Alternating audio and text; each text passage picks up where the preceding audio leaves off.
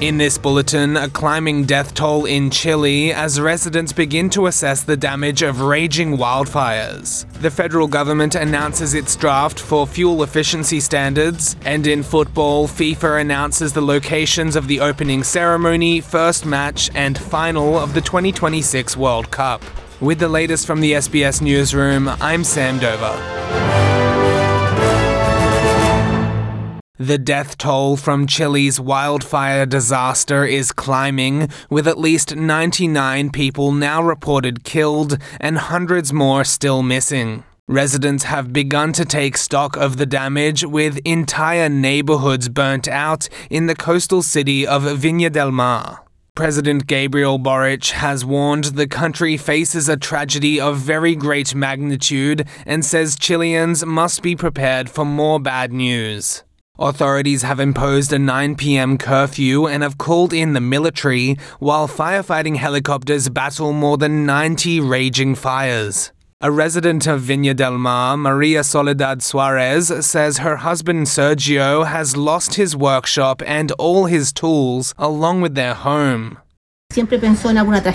He always thought there would be a tragedy, an earthquake or something like that, and we would have been left with nothing to eat. So we had three fridges where we would have fruit, in the other chicken and red meat, and in the other vegetables. It was all lost. It was all burnt. There's not a trace of the fridges left. Meanwhile, the federal government has released its draft plan for fuel efficiency standards, which aims to slice total new passenger vehicle emissions by 60% over the next five years. Australia is one of the only advanced economies in the world without efficiency standards, which force vehicle suppliers to meet an average emissions target for new cars sold. These standards are expected to force suppliers to import more low and no emission vehicles. Transport Minister Catherine King says it's part of an effort to bring Australia in line with other countries such as the United States. This is, of course, all about choice for consumers, making sure that people have the choice to have the most efficient vehicles in our marketplace available to buy when you're wanting to purchase a new vehicle. And that's really good for consumers and consumers' hip pocket, making sure that we're getting those fuel savings as best we possibly can. We know that by 2028, this will save uh, average consumers on each vehicle each year over $1,000. Uh, that's an enormous amount of savings. And Aboriginal leader Noel Pearson says the legacy of trailblazer Lowitja O'Donoghue will not fade as the Indigenous community mourns and remembers her life's achievements.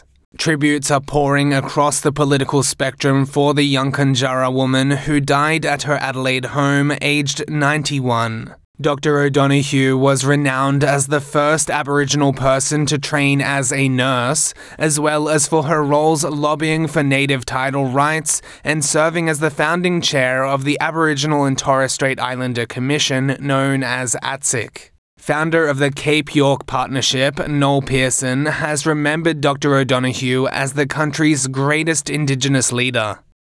Her sacrifice for the cause of her people and her dedication to our welfare led to so many good things under her leadership.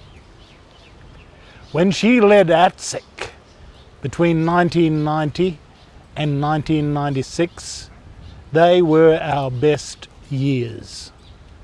We gained so much. The now disbanded Aboriginal and Torres Strait Islander Commission gave advice to government and delivered programs and funding to Indigenous communities.